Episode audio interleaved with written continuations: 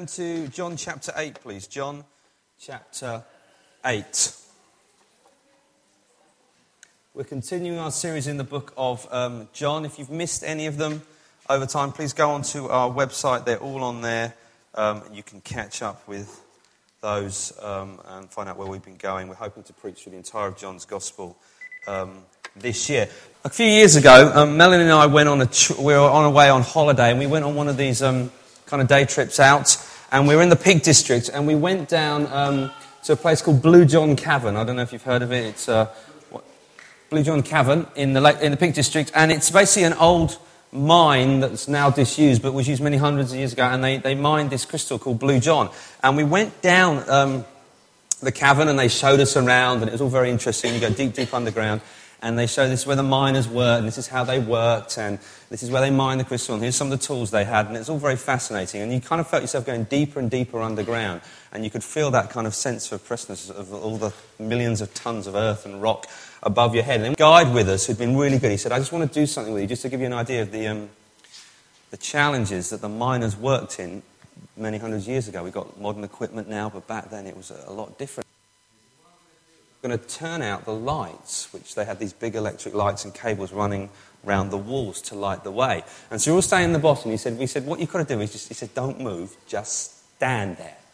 And what he did was he, uh, he then turned out the light, and a darkness so complete came over us. It was just terrifying. And he said, he said, take your hand and put it in front of your face. And so I did. Um, but I couldn't see my hand. He said, wave your hand back and forth. Uh, and so I did that. And all I could feel was the air passing over my hand. And he said, what you're in now is something called 0% light, which means that your eyes will never adjust. There's not enough light. You will never see. There's no ambient light. There's nothing. And you're never going to see anything down here. And then he lit a match, and suddenly, once he'd lit this match, we could see everything. It all got lit up. We could see him, we could see each other, we could see the way out. Uh, and uh, he said, "The light in this, this light in the darkness will, will guide you out, even when anything else uh, you couldn't see." And what we're going to be um, looking at today is Jesus' claim, as we get in John's Gospel, to be the light of the world.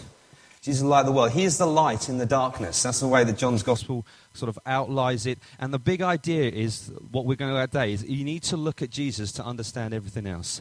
He's the light that we look at, and if you look at that light, you get bearing and reference on everything else. So just like when I was down at the bottom of that cavern and I could see a light, suddenly I knew where I was going. I knew the way out. I knew the guy who could lead me out because he was the guide and he knew the way. And without that, I was without hope. I was, you know, I was lost. And so if you've got your Bible, go to John chapter 8 and we're going to carry on reading uh, from uh, verse 12. And what we've got is quite a big section. We're going to go to the end of the chapter. I'm going to read it now, and then we're going to start picking out um, a few bits from it. So, verse 12.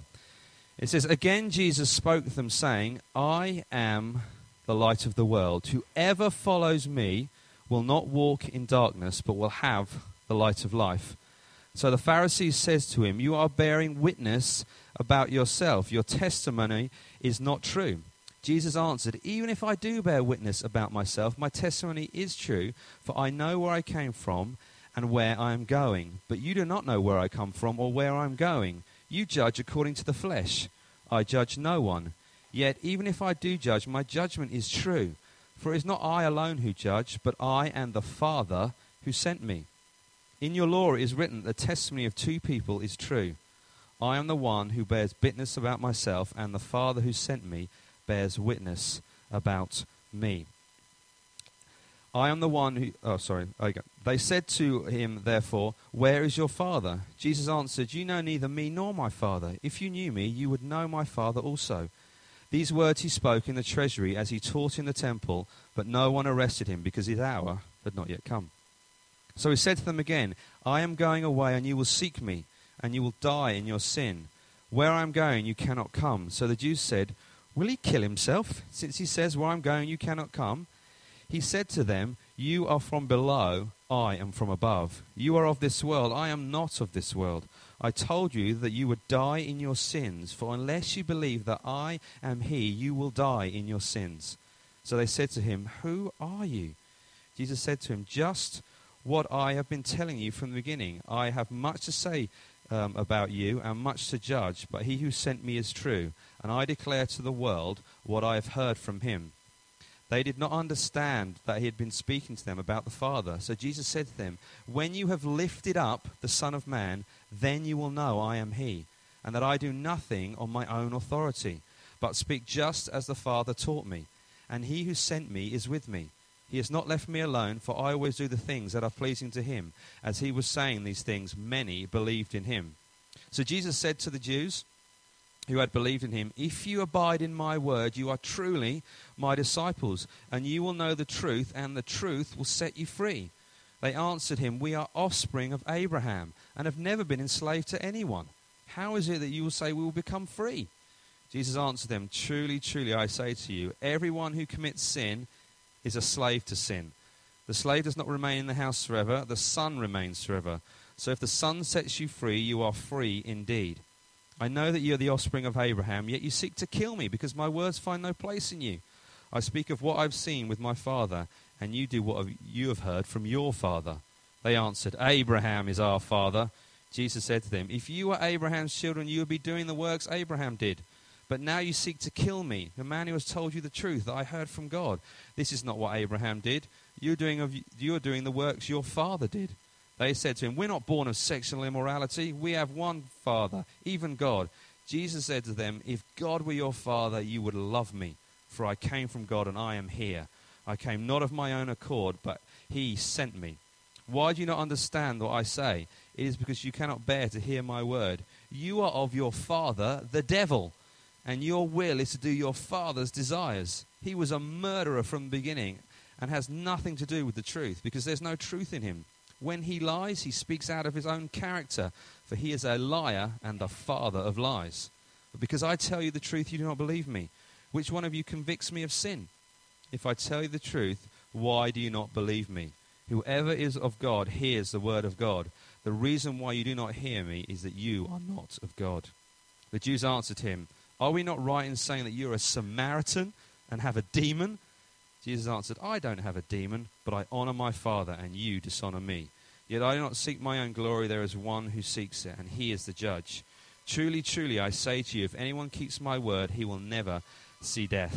The Jews said to him, Now we know you have a demon. Abraham died as the prophets did. Yet you say, If anyone keeps my word, he will never taste death.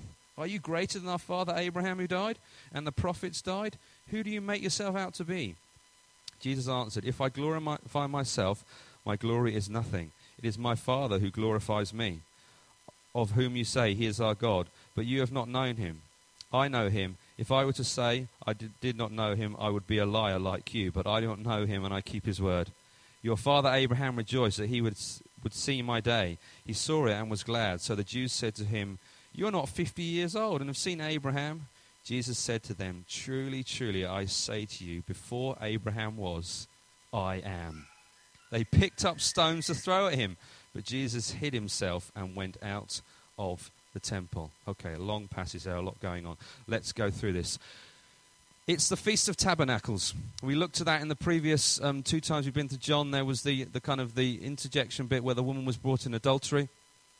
We looked at that last time. The time before that was the first part of chapter 7, where Jesus has gone up to Jerusalem for the Feast of Tabernacles. And there were two, it was an eight day long feast, and there were two kind of themes by tradition that came out in the feast. The first one was the theme of water, which we looked at last time, where Jesus said, You know, come to me, and out of, out of your heart, streams of living water will flow and he, he, pointed to himself, saying, I'm the one who give that, I'll, I'll, bring the Holy Spirit on you. The second theme of the Feast of Tabernacles was the, the, the, theme of light. And the way it worked on the feast in Jerusalem, in the temple, there were four huge um, kind of candelabras, great big um, lamps that were 75 feet high, which I worked out is about 13 of me. They were that big. And on the top of them, there were these four kind of um, bowls. And what they used to do is they used to, they used to put a ladder against them and send someone up with there with a 10 gallon jug to pour oil into the bowls, and then they would light them. So there would be four lamp- lampstands with four bowls on each one. So that's 16 in the temple courts, blazing away during the festival. And because the, um, the temple was on a hill in Jerusalem, the lights would have illuminated the city. It wouldn't have just been the Temple Mount, it would have blazed over the city. They were that tall, you could have literally seen them from anywhere in the city. These lights, this fire blazing on the Temple Mount uh, for the whole city of Jerusalem to see. And into that context, Jesus stands up and speaks. And there's these lights going, and you can imagine it being kind of, it's getting dark, or it's dark at the time, and they're all up there, and these lights are going, and Jesus stands up. I am the light of the world. And the contrast between this natural light that is being formed around, that is illuminating everything, and into that, Jesus speaks. And for John in his gospel, he, he writes at the beginning, he dropped the hint, this is coming. Because if we go back to 1 verse 4, it says, uh, When the Word became flesh, dwelt among us, it says, In him was life, and that life was the light of men. So Jesus is kind of, John's working out, I'm dropping this through, and then it's coming to this culmination. He's going to say, I am. It's his second I am statement in John. We've had, I am the bread of life. He's now saying, I am the light of the world. And for those who are listening, the good Jews who were there at the festival, for Jesus himself, he, they would have known what he was talking about because they would have known their Old Testament. They'd have known the imagery of God throughout the Old Testament where God is portrayed as light. We can go back to Exodus 3 where God appeared to Moses. And what did he, what did he appear in? He appeared in a bush that was burning. It was light. It was fire. God spoke out of that to Moses. Go to Pharaoh Tell him to let my people go. Then, when the Israelites left Egypt, what happened? They, they, they went out into the wilderness and they followed a pillar of cloud during the day, and then the night it was what? A pillar of fire. It was a pillar of fire that they followed. It signified the presence of God amongst them. But it wasn't just the presence of God. When they came to the Red Sea and it was like, uh oh, there's sea here, there's Pharaoh and his army behind us, we're, we're, we're caught between a rock and a hard place, we're going to die. What happened? The pillar of fire went in front of the people before the, um, the coming army and protected them. So the, the fire, the light in the Old Testament wasn't just the presence of God, it was the protection of God on his people. It wasn't just about that, it was also represented the worship of God. It says in Psalm 27 that good, all good Jews were taught to sing. It was, The Lord is my light and my salvation. Whom shall I fear? Whom shall I fear? Because the Lord is with me. He will protect me. We will worship him. It's also, light represents the, the guidance of God. Psalm 119, it says, Your word is a lamp unto my feet and a light unto my path. So it's the guidance of God as well. It also represents God's revelation. If you go through the book of Ezekiel, there's the light of God bringing revelation to the prophet, telling him of things to come.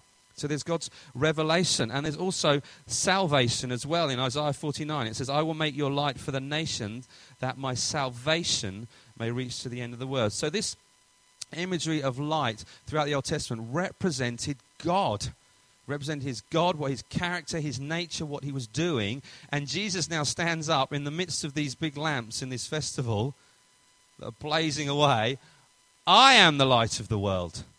This was a huge claim. He was putting himself right up there with God.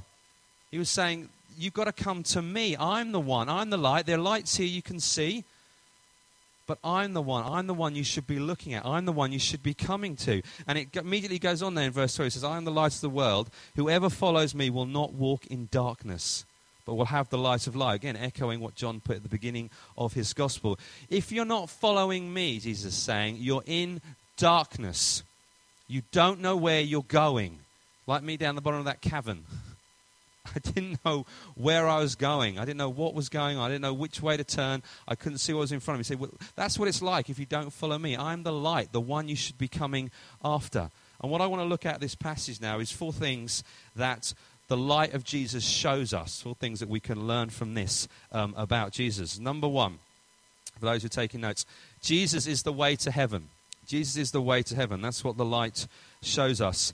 Um, there are many uh, kind of theories and practices about how we get to heaven. There are many um, kind of paths you could follow. There's even a, a common thought that if you want to get to heaven, you want to get to God, all religions are different paths up the same mountain. But ultimately, they all get to the they all get to the top. They all get to heaven. The, the irony of that is that the, many of them totally disagree on fundamental things. But they say there's lots of different ways you can get to heaven. You can, you can follow this spiritual path, or this spiritual path, or this self help method, or this one, and it will get you to a better place, a better life. Even for those who um, in our secular Western society aren't God-fearers, don't uh, claim to be, follow God, they, they try and think, okay, there might not be a heaven out there, but they definitely try and bring heaven to earth. They try and make it better. They try and live a life where, okay, if we accumulate more stuff, we have a better house, a better job, we go on better holidays, uh, we're healthy and strong, kind of heaven comes to earth. We can, we can live the best we can right now. We, we want to get to that place. For those, there are those who, who, who give their life to political causes, trying to make it better. If we can make the world better, everything will be all right. They go to the eco causes, global warming, green issues. Maybe we can make this world a better place. Rights for, for animals, all these kind of things. They're, they're, they're trying to bring heaven down to earth. And into that, Jesus says, actually, if you want to get to heaven, if you want to get to that better place, if you want to make this world better, because the reality is everybody knows there's something wrong with the world. You just have to turn on your television, don't you? Look at the news. There's, there's something wrong, something broken. And we're trying to trying to get over that, trying to make it better. And Jesus said, if you want to get to that better place, you've got to come through me. You've got to come through me. You can't bring it down to earth. You can't earn it in other ways by being good or following different paths. It only comes through me. And Jesus makes that claim because he says, because he says he was divine in origin. He, he wasn't just a guy. Some people say, oh, Jesus is just a good teacher. No, no. He claimed to be divine in origin. He says in verse 23, I am from above. the heavenly places where God dwells. You're from below, he says to the Pharisees. There's a definite difference there. He says in verse 21 Where I go, you can't come. I, I'm going somewhere, you can't come there because you're not from that place. we go back to the beginning of John, he says that in the beginning was the Word, and the Word was with God, and He was God. He was with God in the beginning. There's that Jesus was with God. He was outside. He was the creator. He was before. He's other. He's divine in his essence. He's eternal. He is different from everyone else. There is a difference between the heavenly realm of God and the worldly realm of rebellious man who are, who are set opposed to having a God. And it, John says that the Word, Jesus, became flesh and dwelt among us. He entered in to our world as part of that. And Jesus is making that claim. Actually, I'm, I'm from above. I'm from that place. So I am I, am, I have the authority to talk about it because I've been there. I know what it's like. Um, and Jesus' teaching, if you track it through John's Gospel, was all about this theme. He talked about um, you must be born again, John chapter 3. If you want to enter that kingdom, my kingdom, kingdom of God, you must be born again.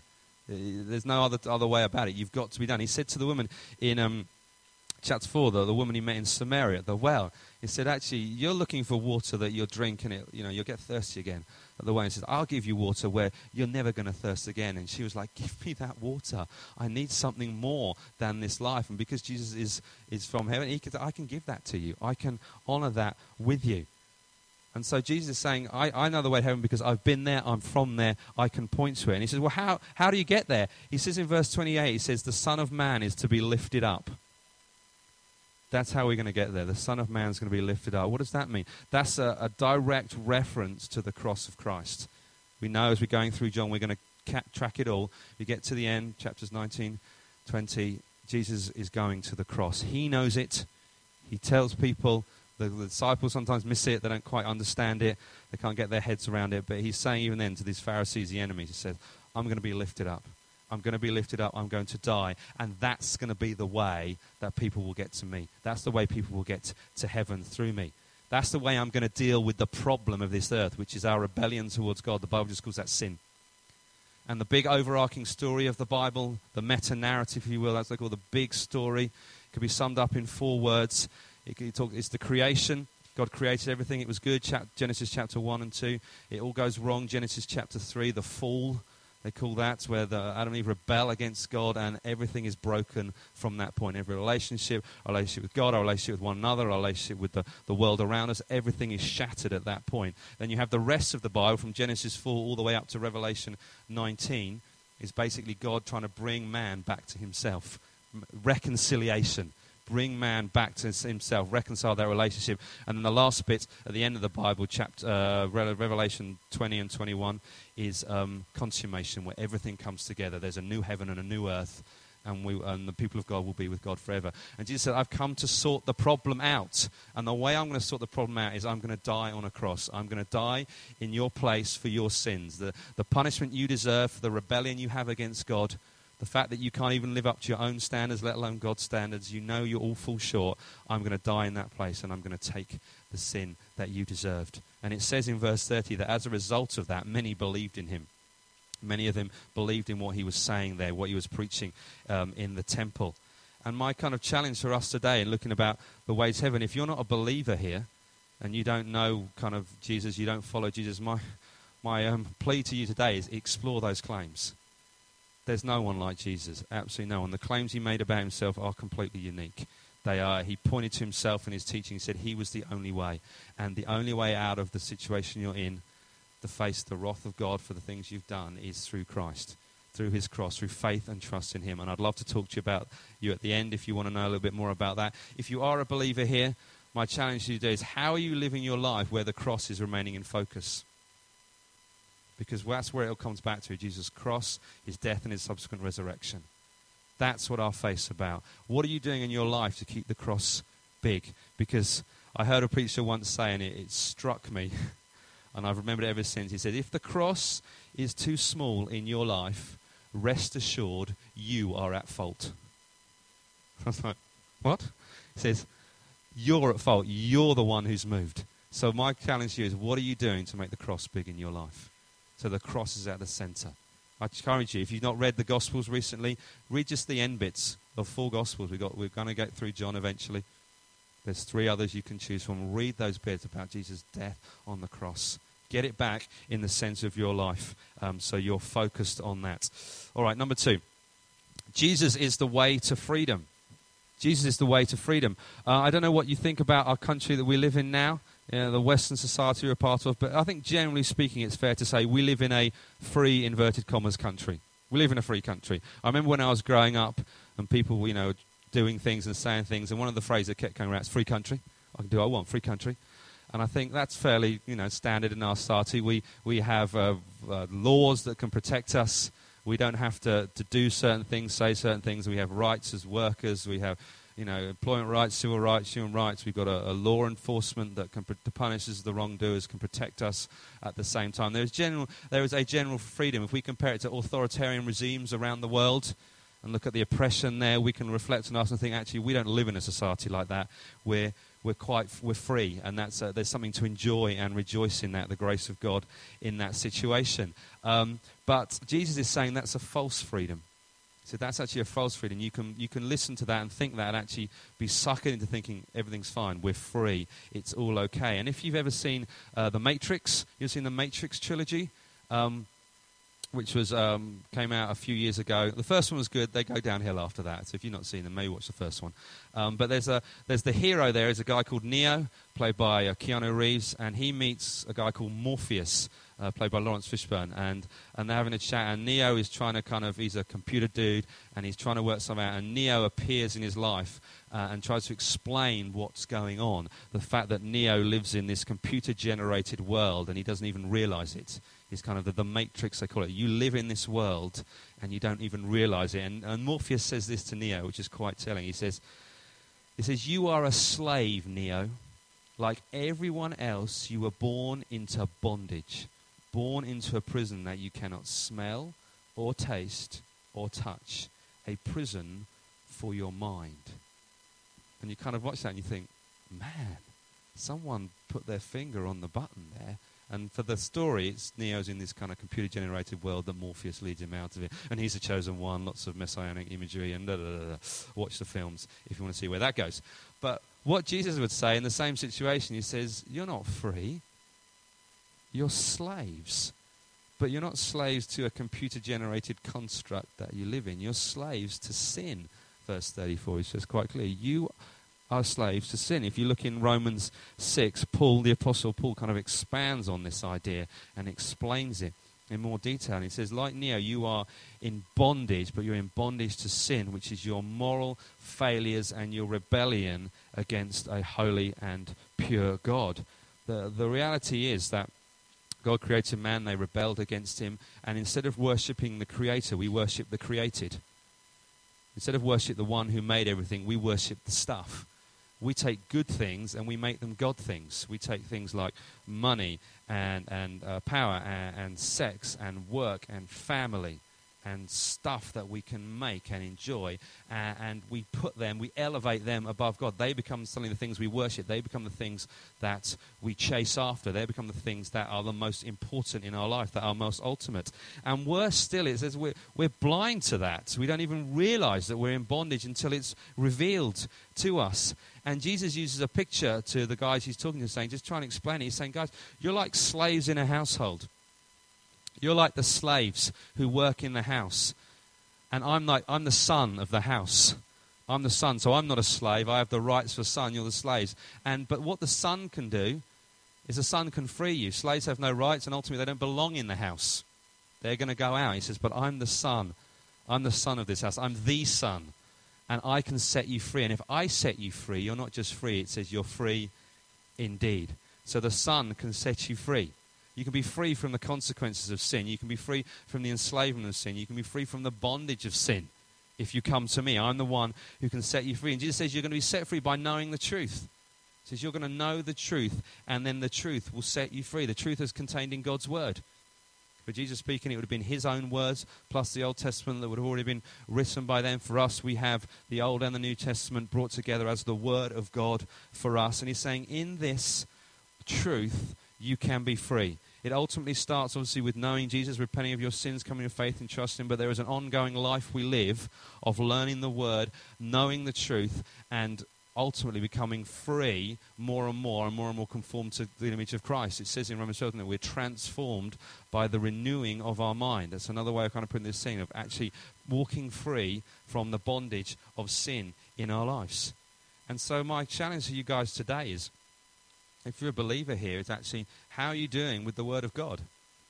Because Jesus is very clear. It's his, his words. He said, This is what's going to set you free, my words. If you abide in my words, if you live in my words, that's what's going to lead you to freedom. You might have done the initial, well, I've, I've decided to follow, I've repented of my sin, but for an ongoing daily walk till one day you see me face to face, how are you going to do that? And he says, Get into my word.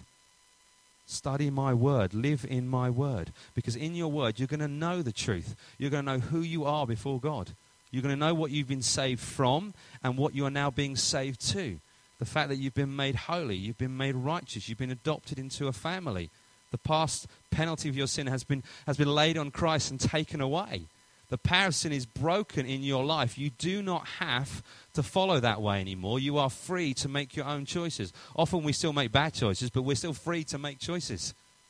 The guy's saying, How are you going to know that? You've got to get into the Word of God. So I challenge you, how's it going reading your Bible? Are you reading along with John, with the rest of us? As we study it and go through it, are you getting into God's Word? Do you have another kind of plan to read your Bible? Because if you don't plan something, it's very unlikely to happen. What's your plan? How are you going to deal with that? Let's look on the third thing. The third thing is um, Jesus is the way to know the Father. The Pharisees, who's having a back and forth with these religious guys, they thought they knew the Father in heaven. They thought they knew God, and they, they, they thought they knew it based on their cultural and racial heritage. They said, we're, Our father's Abraham. Kind of, we're, we're Jews, so we've got, we can trace our lineage back to Abraham the father of our faith. He says, We weren't born of sexual immorality, which is a reference to Isaac had two, uh, sorry, Abraham had two sons. He had Isaac with his wife Sarah, a true-born son. He also had Ishmael with Hagar, um, which was the kind of the, the illegitimate child. And they're like, well, we're not descendants there of Ishmael. We're descendants of Isaac. We're, we're true-born sons of Abraham, and we can trace our lineage back. And that's what they put their faith in. They had pride in their heritage. But the fact is, they didn't have any faith to match because Jesus pointed out Abraham had faith. He was a man of faith. That's what it was about. It's actually said, um, the Bible says that Abraham had faith and it was reckoned to him as righteousness. Hey, buddy. My son, Asher. Um, he wanted to come and see me. Um, I, where was I? Faith. Abraham had faith. And so they're saying, well, we you know, we, we can trace it back. And he's saying, it's not enough. Abraham had faith. You haven't got faith. You're just empty religion. And Jesus puts it bluntly. Some people like to portray Jesus as meek and mild and, you know, he would nice and wouldn't say boost to a goose and all those kind of things. Your father is the devil, the father of lies. When he speaks, he speaks his native language. That's your daddy. Who's your daddy? The devil. And, and you think, oh, that's pretty offensive. You know, that's not nice, is it? That's not polite. That's not PC. And Jesus is referring back to the garden where the serpent came and tempted Adam and Eve, and everything went wrong kind of from that point. And he's saying, That's your dad. You don't know the Father in heaven. You don't have faith. You're actually following the devil. And Jesus neatly divides humanity into two camps. You're on this side where you know your Father in heaven, or you're on this side and your Father is the devil. That's it. There's no choice. There's no middle ground. It's one or the other. You've got one dad or the other. And he's saying, You're in your sin, and your Father is the devil. And Jesus has been preaching on this through the gospel when he's saying about there are two kingdoms, and to enter one you must be born again. He says he said, uh, you know, Peter said about him where Jesus said to him, "Where are you going to go, Peter?" He says, "You have the words of eternal life. We're following you. Others that fall away, we're following you." Jesus said that he was the bread of life, the first I am. You've got to come to me if you want life.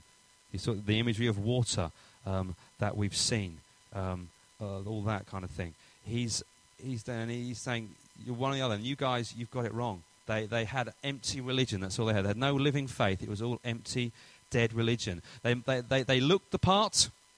They acted the part. They went the right place. They were churchgoers, essentially. And they were super churchgoers. They weren't just sporadic churchgoers. They were super kind of there every week churchgoers. They would have prayed. They would have given. But Jesus says, Your faith is dead. You've got none. It's empty. And the result, your father is the devil. And Jesus appears says, Jesus, I know my Father. And right at the beginning of the section, they had that little legal discussion where he says, you know, you, you say you're the light of the world, where's your witnesses? And what they're basically saying is in court, you've got to have a couple of witnesses to prove your claim. And Jesus says, I bear witness, and my Father bears witness to me.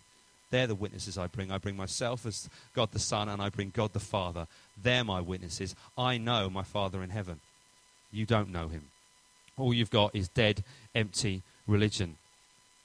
And Jesus came that we may have a relationship with our Father in heaven. He came to deal with our sin, but he came to open up that way. Uh, when he taught, his disciples came to him and said, Teach us to pray. What's the first two words he said?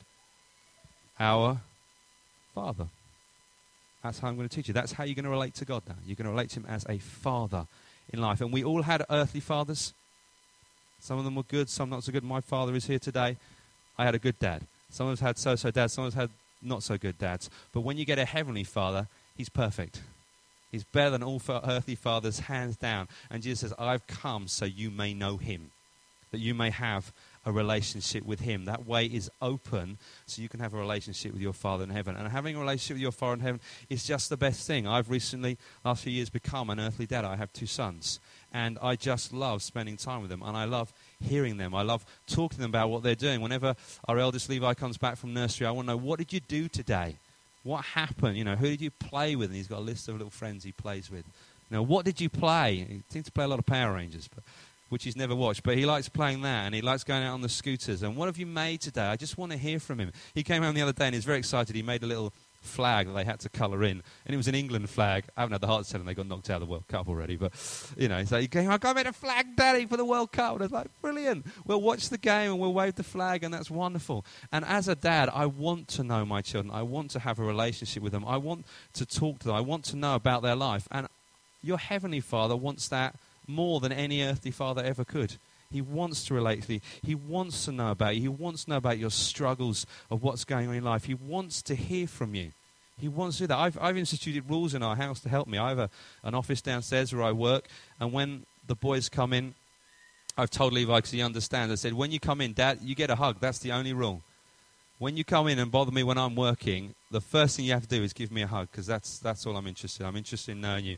So Levi now runs into mum and said, Daddy, hug. And so we gave a hug, and then he usually pulls books off my shelves or dives off the sofa or something.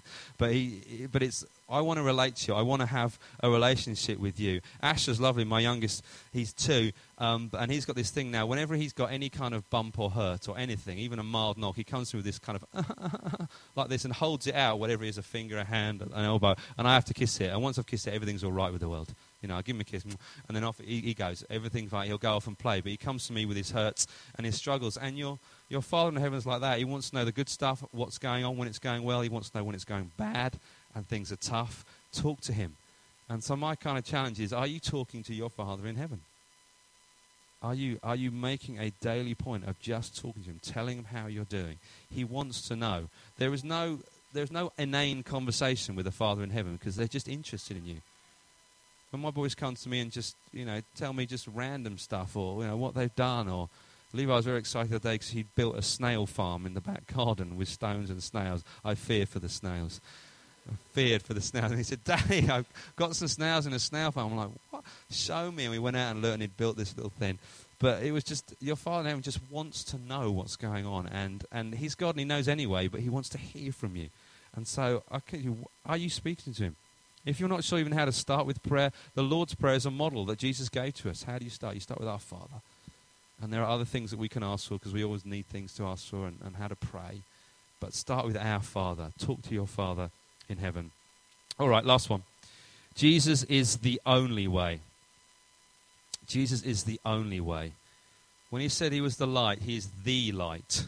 Not a light, one of many lights, or necessarily even the biggest light. He is the light of the world. There was no other. All his claims pointed to himself. He was unique in his teaching that he actually pointed everything back to him. I am, he said. I am, fill in the blanks. I am the light of the world. I am the bread of life. I am the good shepherd. I am the true vine. Everything came back to him. You've got to know me. You've got to understand with me. And he claimed that if you knew him, he says you wouldn't even taste death, it says in verse 51, at the end there. It says you're not even going to see death. You won't even taste death. And the reference isn't to actually a physical death, it's actually to the spiritual, eternal death, where we face the wrath of God for eternity. The Bible calls that hell, which is a horrific prospect. And he said, if you know me, you're not going to have to deal with that. You're not going to have to do it. I am the only way. And it, that last section, he, he uses the, the phrase truly, truly, which we've seen turn up quite a few times in John about basically it's underlying the importance and the truth of the statement. That truly just, we translate it, it would mean amen. It's like amen, amen.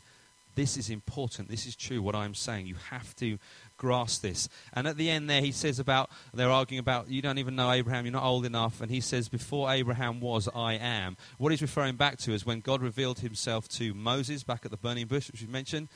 And, and God says, uh, Moses says to God, well, if I've got to go and talk to Pharaoh, who sent, who sent me? And, and God replies, I am sent me. Hey, buddy. That's all right. He, just, he wanted to come and show his dad this. You know, that's what it's like. Talk to your father in heaven. he wants that now, doesn't he? Just want to show, okay. Yeah, that's right. Just so you know, he was up at five this morning. I'm just saying that out loud. So if we're a bit like that, that's why. Um, I am. God reveals And so when Jesus says to those good Jews, before Abraham was, I am, he is making a direct claim to divinity. Some people say Jesus never claimed he was God. Yes, he did. there it is. Before Abraham was, I am. He's claiming, God, I'm the only way. I'm not a way, I am it. You have to come to me. And that brings opposition. What do they say to him? They attack his heritage. You're a Samaritan, which is one of the worst racial slurs that you could put on a good Jew, good Jewish man. You're a Samaritan. You're one of those half breed, polluted, pagan neighbors we have that we don't even want to talk about. When we preached through chapter 4, we talked about the Samaritans and what they were like and the disagreement. It was, it was, it was deep seated and it was, it was full of venom. They hated each other. And the Jews hated the Samaritan and they, they attack his, his racial heritage. You're just, you're a Samaritan, you are, for making these claims. And then they attack his sanity.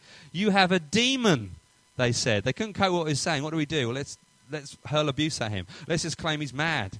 These stupid things he's saying. You've got a demon. And then finally, they just threaten to kill him. Pick up the stones. You know, they're, gonna, they're trying to kill this guy. They want to kill him for what he's saying. And the reality is, the world doesn't like to be told it's wrong. The world doesn't like to have kind of its ideas pulled down and challenged. And when you stand up and say, Jesus is the only way, it's not politically correct it's not safe. In one sense, it's not polite, but it is completely loving because it's the truth.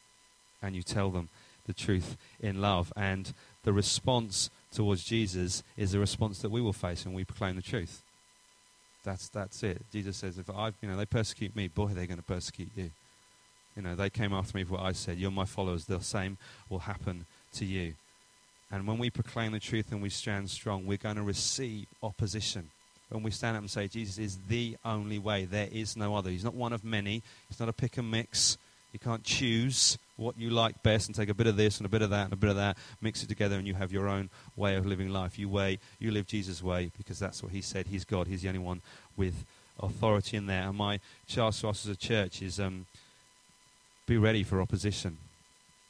Be ready for opposition. I know when we preach the gospel, there's loads of good things happen. We've heard many stories of, of people over the last few weeks of they've just shared with friends and colleagues and neighbours and God's done incredible things. They've prayed for them and seen them healed, and that is all wonderful. We pursue that with, with great vigour and great gusto. But at the same time, the opposition is coming. There will be kickback. There will be times when people will just hate you and say things about you just because you love Jesus and you stand up for him. And that's something that we need to be ready for as a church and the people of God. Let me bring conclusion to all that. The world is a dark place, but never fear, we have light. We have the light of the world shining. And Jesus made that claim. He said, I am the light of the world. I'm the only place you can find freedom. I'm the only place you can find life. I'm the only place you can find hope and purpose. I'm the only place you can find forgiveness for your sins. And that light shines in us as believers, as followers of Jesus. Because actually it says in the Sermon on the Mount, it says, You are the light of the world. You're my followers. You carry that out. Paul says in the Philippians, You will shine like stars in a crooked and depraved generation. You're the ones who carry that out of us. And we have an uncompromising message to bring to the world. It's a loving message and a gracious message, but we must be uncompromising, and it all points back to Jesus. When in doubt, talk about Jesus. When in doubt, when anyone says it and you're not sure, just talk about Jesus. Point back to the light and say, it's all about Him, because only in Him do we find freedom, do we find hope, do we get to know our Father in heaven we get to live a life that honors Him and hopefully leads others to the same place. Amen? Amen. Do you want to stand? The band come ready. We're going to have a bit of a time of worship now. I'll blow that out, actually. Lord Jesus, we want to thank you that you are the light of the world. thank you, you are the light that shines in the darkness, Lord. And I thank you that you've revealed that to us. Not because we were smarter or better or, you know, than anyone else, but just in your grace and your mercy and your love, you showed it to us. And Lord, we thank you that you make this call that anyone can come to you. They don't have to walk in darkness, they can come to you, Lord. And I thank you that through you we have a way open to eternity with you in heaven. Lord, I thank you that we can know freedom from sin, from the consequences of sin, from its hold on our own lives. Ultimately, the presence of sin will be gone when we're with you forever. Lord God, we thank you that through you we can know our Father in heaven. What a wonderful privilege that that is, Lord Jesus. And we thank you, God, that you're the only way. we don't have to worry about another. We've staked our claim with the one true God who's called us into relationship to him and a great purpose. We thank you we're part of your church, your bride. That will last throughout eternity, Lord. We want to say we love you and we praise you. And God's people said, Amen.